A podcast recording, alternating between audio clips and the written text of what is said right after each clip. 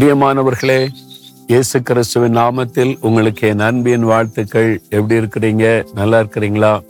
இந்த இடம் அழகா இருக்குதா? பிடிச்சிருக்குதா? பார்க்கும்போதே மன ரம்மியமா இருக்குல்ல?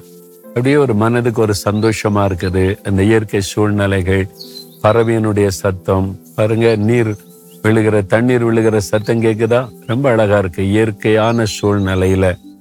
ஆனால் தான் இயேசு கிறிஸ்து இந்த மலையில் ஏறி ஜெபிக்கிறது தோட்டத்தில் போய் ஜெபிக்கிறது இயற்கை சூழ்நிலையில் ஜெபித்தார் இல்லை எனக்கும் அது ரொம்ப பிடிக்கும். இந்த மாதிரி இடங்களில் வந்தால் ஜெபிக்கிறது எல்லாமே.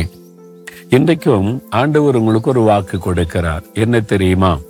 ஏசாய நாற்பத்தி எட்டாம் அதிகாரம் பதினெட்டாம் வசனத்தில் உன்னுடைய சமாதானம் நதியைப் போலவும் உன் நீதி சமுத்திரத்தின் அலைகளைப் போலவும் இருக்கும்.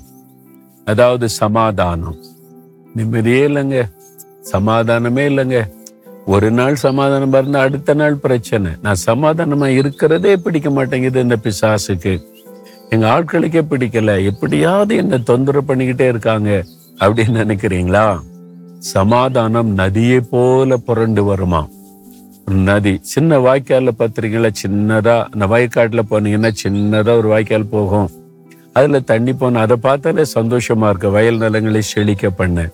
அதுவே கொஞ்சம் பெரிய வாய்க்காலா இருந்தா ஓ தண்ணி நிரம்ப போகுது. அது நிறைய பகுதியை செழிக்க பண்ணி விடும் அதுவே ஒரு ஆறா இருந்ததுன்னா ஆத்துல தண்ணீர் நிறைய போச்சுன்னா ஓ அதை பாக்குறதுக்கு எத்தனை பேர் போய் பார்க்க ஓடுறோம்ல தண்ணி நிறைய போகுதுன்னு சொல்லி. அதாவது உன்னுடைய சமாதான நதியை போல இருக்குமா? அப்படியே நதி முழுவதும் தண்ணி போன இப்படி பார்க்கவே மன ரம்மியமா இருக்கும்ல? சந்தோஷம் அதே மாதிரி உன்னுடைய சமாதானம் உங்களுக்குள்ள சின்ன ஓடையே போல அல்ல சின்ன ஒரு வாய்க்காலை போல அல்ல நதியை போல இருக்குமா? அப்ப அந்த சமாதானம் உள்ளத்துல வந்துட்டுன்னு வைங்களேன் எதுவுமே நம்மளை பாதிக்காது. நாட்டில் வெள்ளம் போகும்போது பாருங்க அது பாட்டில் அமைதியாக போகும். அதுதான் மற்றவங்களை பாதிக்குமே தவிர அதை எதுவும் பாதிக்க முடியாது. சமாதானம் நதியை போல வருமா? அப்ப நம்முடைய உள்ளத்துல நதியை போல அந்த சமாதானம் பொங்கி பொங்கி வந்தா எதுவுமே அந்த சமாதானத்தை பாதிக்கவே முடியாது. அப்படிப்பட்ட தேவ சமாதானம் நமக்குள்ள வந்துட்டா நம்ம எப்பொழுதும் எந்த சூழ்நிலையில மகிழ்ச்சியா சமாதானமா இருக்க முடியும். அதுக்கு என்ன செய்யணுமா? அந்த வசனத்தின் முன்பகுதியில என் கற்பனைகளை நீ கவனித்தாயானால் நலமாயிருக்கும்.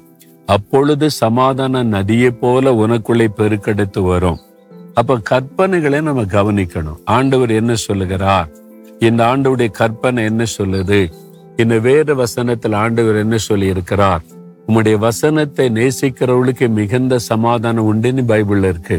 அப்ப இந்த வசனத்தை நீங்க நேசித்து அந்த வசனத்தை கவனித்து அதன்படி நடக்க ஒப்பு கொடுத்தீங்கன்னா சமாதான நதியை போல புரண்டு வரும். உங்களுடைய சமாதானத்தை எதுவுமே பாதிக்க முடியாது. அப்ப ஆண்டவரே உங்களுடைய வசனம் என் உள்ளத்தில் ஆழமா பதியணும். உம்முடைய வசனத்தை நான் நேசிப்பேன் தியானிப்பேன் அதன்படி நடப்பேன்னு ஒப்பு கொடுங்க சமாதானம் பொங்கி பொங்கி வர அவ்வளவுதான்.